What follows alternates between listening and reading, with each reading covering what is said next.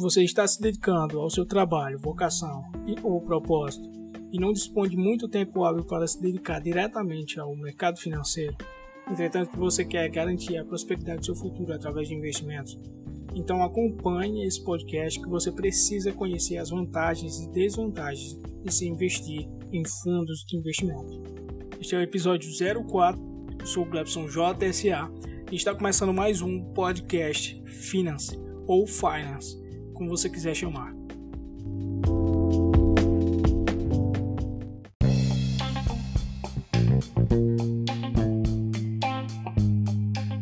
E aí, tudo bem? Antes de começar, eu gostaria de pedir que, se você gosta do meu conteúdo, que você assine o nosso podcast e compartilhe com aqueles amigos que, assim como você, irão gostar desse conteúdo. Isso é extremamente importante para que eu entenda que mais conteúdos como esses devem ser feitos e compartilhados com vocês, além de fazer com que esse podcast chegue a mais pessoas e, por consequência, possa ajudar mais pessoas.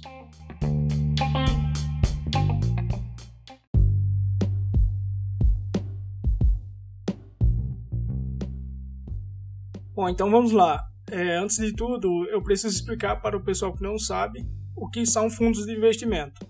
É, fundos de investimento é uma forma de investir de maneira coletiva, através da comunhão de recursos de vários investidores.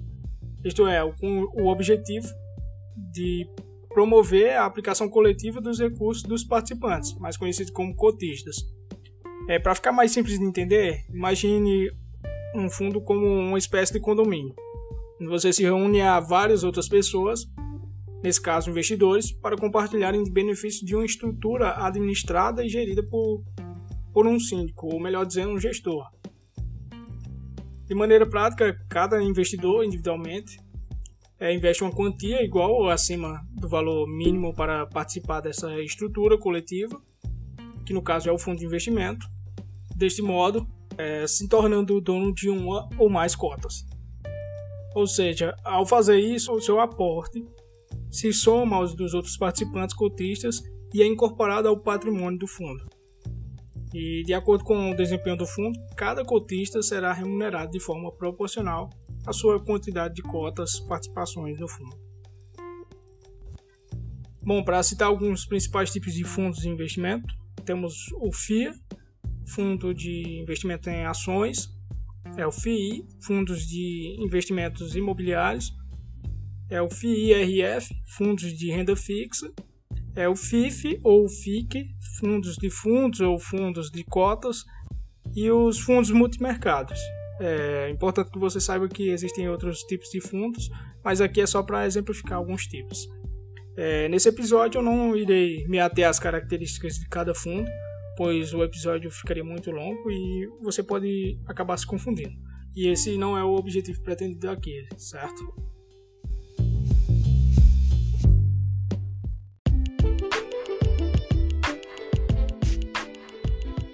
Bom, eu gostaria de lembrar que se você quer ter a sua dúvida respondida por mim ou quer saber o que penso a respeito de determinado assunto dentro do tema finanças e investimentos, é só participar do novo quadro JSA Responde, enviando uma mensagem de voz com a sua dúvida. Para participar, basta acessar o link da descrição do meu Instagram, glebson.jsa, clicar no botão Participe do meu podcast ou enviando uma mensagem no direct dizendo que quer participar do podcast Finas e eu irei te auxiliar no envio dessa mensagem. É, lembrando que no quadro JSA Responde eu dedico um episódio inteirinho a você, então corre e vem participar da história do podcast Finas.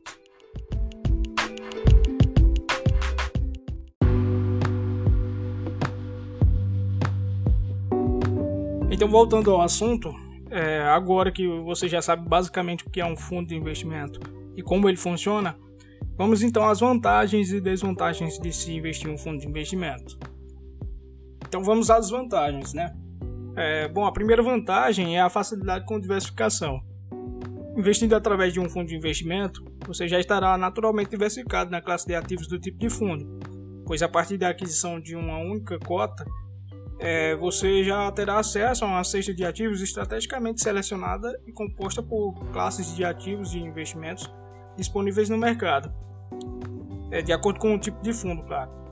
Ou seja, se é um fundo de ações, ao adquirir uma cota, o seu dinheiro é incorporado à carteira, majoritariamente de ações, em que o gestor estrategicamente acredita ser as de melhor performance para o fundo. E assim funciona com os demais tipos de fundo.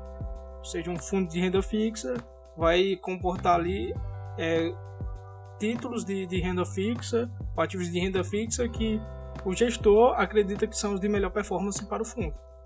Assim funciona com fundos imobiliários, é, fundos multimercados e até os fundos de fundos. Ou seja, é, o gestor que está ali alocando os ativos de, em outros fundos vai escolher os melhores fundos com as melhores performances para a estratégia do, do, do, fundo ali, do FIC no caso. Então a primeira, é, a primeira vantagem é essa. Bom, a segunda vantagem é a acessibilidade ao mercado financeiro. Através de, de, de fundos, é, você tem acesso a tipos de investimentos restritos a investidores profissionais ou com uma alta barreira de entrada, é, no sentido de alto custo. Ou seja, você precisa de desembolsar é, um alto valor para poder ter acesso àquele tipo de investimento. Algo que você dificilmente teria acesso caso investisse de maneira individual, como por exemplo acesso a investimentos internacionais através de BDRs, ou no caso de fundos imobiliários, de ser dono de shoppings, galpões logísticos ou prédios corporativos de maneira individual. É muito mais difícil você conseguir comprar um prédio sozinho. Agora, com, com o auxílio de um fundo, onde tem os, os recursos de vários outros participantes, torna-se mais fácil. Obviamente, você vai ter um, um patrimônio ali correspondente com o, que, o investimento que você está fazendo. Mas, é, na questão de acessibilidade, você vai ter o acesso ao tipo de investimento. Bom, a vantagem número 3 é a gestão profissional. Um dos melhores benefícios de se investir em fundos de investimento é a delegação do processo de análise, escolha e seleção de ativos. Os fundos são geridos por profissionais especializados e preparados para desempenhar a função de gestor. Ah, o único tempo que você vai gastar aí é escolhendo um bom fundo ou uma boa estrutura aí para você investir. É, isso te possibilita que você tenha seu dinheiro gerido por profissionais do mercado financeiro capacitados para tomarem decisões mais assertivas. É o gestor é quem acompanha o mercado e define a estratégia de investimento da carteira baseada nos objetivos e políticas de investimento apresentada lá no, no regulamento do fundo, com vista, é claro, à obtenção da, do, do melhor retorno e resultado para o fundo, para os cotistas por consequência. É, o regulamento é onde consta todas as normas do fundo, como ele funciona, a estratégia, quais são as taxas, é, o que você, quais são suas obrigações, seus deveres como cotista e. É, vai constar lá todo o regulamento, como o nome já disse. A vantagem número 4 é a possibilidade de alta performance. Bom, por ser gerido por profissionais capacitados através de uma estrutura apropriada, as chances de alta performance é, se tornam maiores do que as suas, claro, caso você tente ou você estivesse investindo de forma direta. Não que seja impossível bater a performance de um fundo, mas quando você dispõe de, de pouco tempo hábil para estudar e se dedicar ao mercado financeiro, isso fica muito mais difícil de acontecer e as chances de você conseguir são significativamente menores. Isso sem levar em consideração a relação risco-retorno, ou seja, que você poderia estar se expondo a mais riscos do que você estaria se estivesse participando de um fundo de investimento. Porque assim, pensa comigo, qual a chance de você aí, iniciante, sem estratégia, está começando agora, sem tempo para estudar, performar melhor que um gestor que tem aí seus 10 anos e está todo dia ali mexendo com isso, com a cabeça nos investimentos, com a cabeça na estratégia e ali seguindo e tendo sob seu controle o patrimônio de várias outras pessoas. Então, a chance dele performar melhor do que você é significativamente maior. Não quer dizer que será sempre assim, mas considerando os fatores aí status, é, as chances dele performar melhor do que você aí são significativamente maiores, obviamente. Vantagem número 5: praticidade. É, pelas vantagens citadas anteriormente, você já deve ter noção aí do quanto de tempo você ganhará para se dedicar à sua profissão, sua família ou seu propósito. que acontece é que muitas pessoas não dispõem de muito tempo para se dedicar aos estudos é, mais profundos sobre os investimentos ou para tomar decisões mais complexas, visto que já tem uma vida muito corrida, tarefada e exige um alto grau de responsabilidade e de tempo, de modo que não permite ao indivíduo adicionar outra preocupação ou decisão que levaria a pessoa a perder o foco na sua profissão ou no seu propósito ou até mesmo perder um pouco de tempo precioso que resta com a família para estudar ações, por exemplo, sei lá, se vai fazer trade, se vai fazer buy hold, entendeu? Para ficar mais um pouco, um pouco mais claro, pense em um médico aí que tem que fazer plantão e aí tá com a cabeça cheia de, de ter trabalhado e aí é no pouco tempo ali que lhe resta para ter um espaço com a família, sei lá, pode ser outro profissional que tenha seja um pouco mais ocupado. É só para exemplificar aqui, vamos já tem mais. É, você pode imaginar essa situação. Ou seja, o cara é lá pensando em ações, em qual, qual ação vai subir, a ação vai cair, ou se qual ação vai ser sustentável para o futuro, se vai fazer buy hold, se vai fazer trade. Imagine um cara, um profissional com alto nível de responsabilidade em suas mãos, por exemplo, um cirurgião, sei lá, no momento de cirurgia tá pensando lá, será se é, os fundamentos da, da, das ações que eu, que eu tenho se perderam? Imagina aí o, o, o estrago que ele poderia causar, mas enfim, é só para vocês terem uma noção aí de pessoas que possivelmente não têm tempo. Mas não confunda. É, é só para exemplificar. Tem pessoas que não têm tempo, tem pessoas que não, têm prioridade. E é importante que você saiba disso. Para você não acabar usando isso aí como desculpa.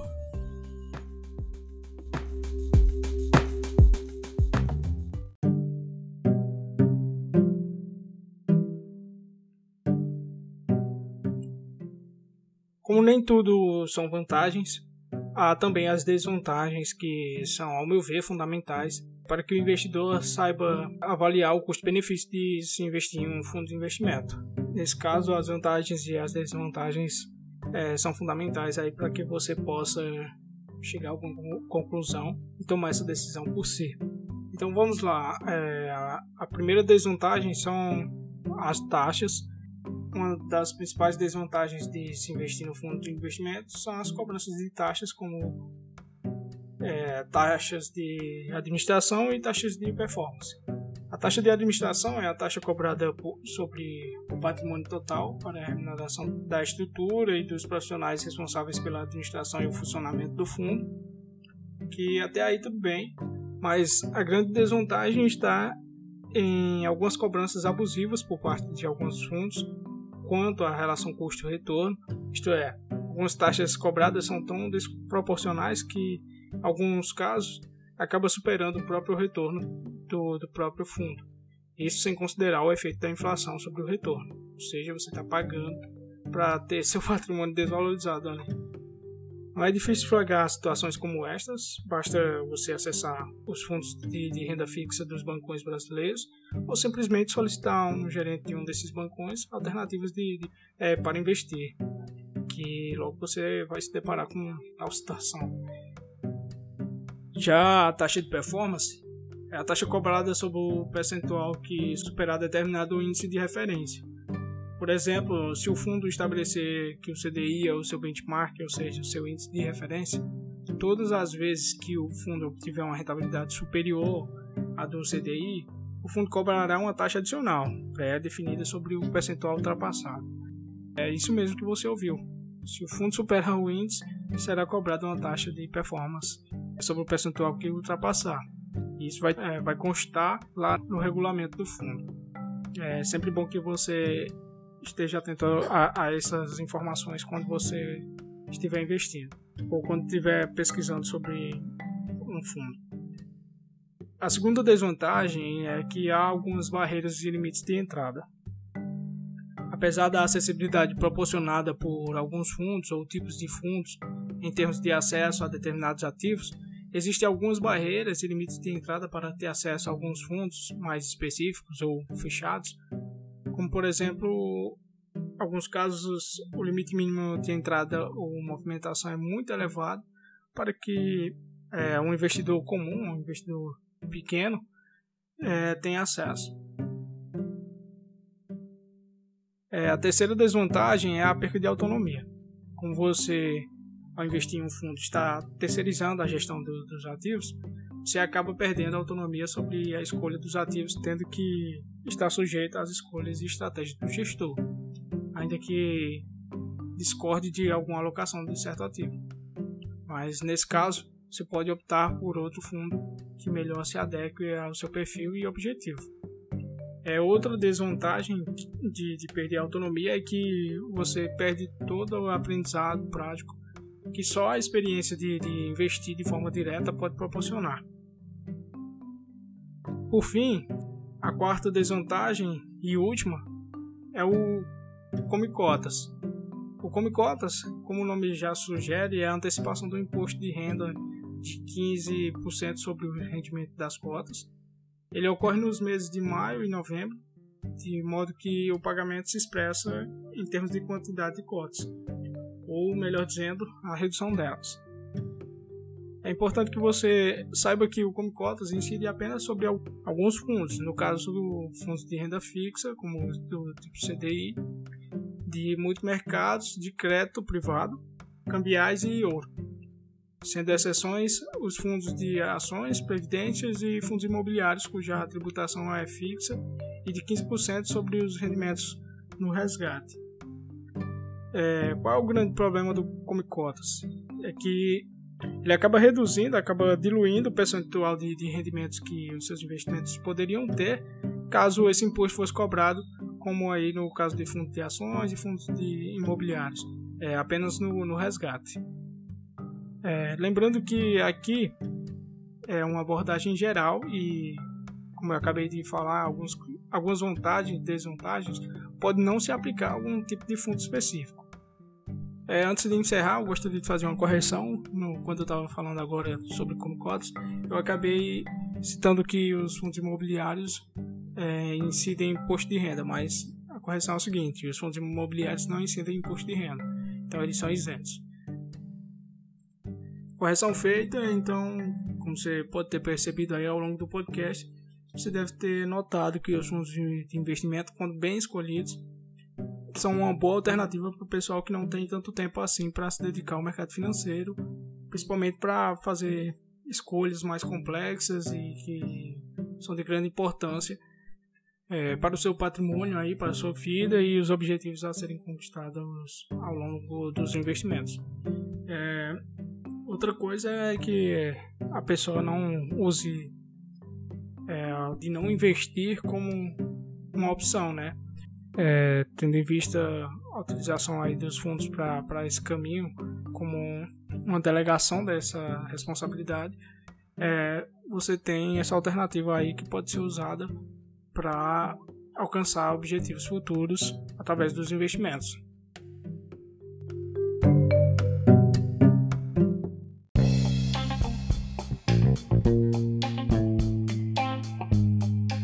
Então é isso, pessoal. Esse foi o episódio de hoje. Espero que o podcast tenha contribuído aí com suas decisões de investimento. E não se esqueça que nenhum dos investimentos aqui citados são recomendações de investimentos. E é isso. Até a próxima.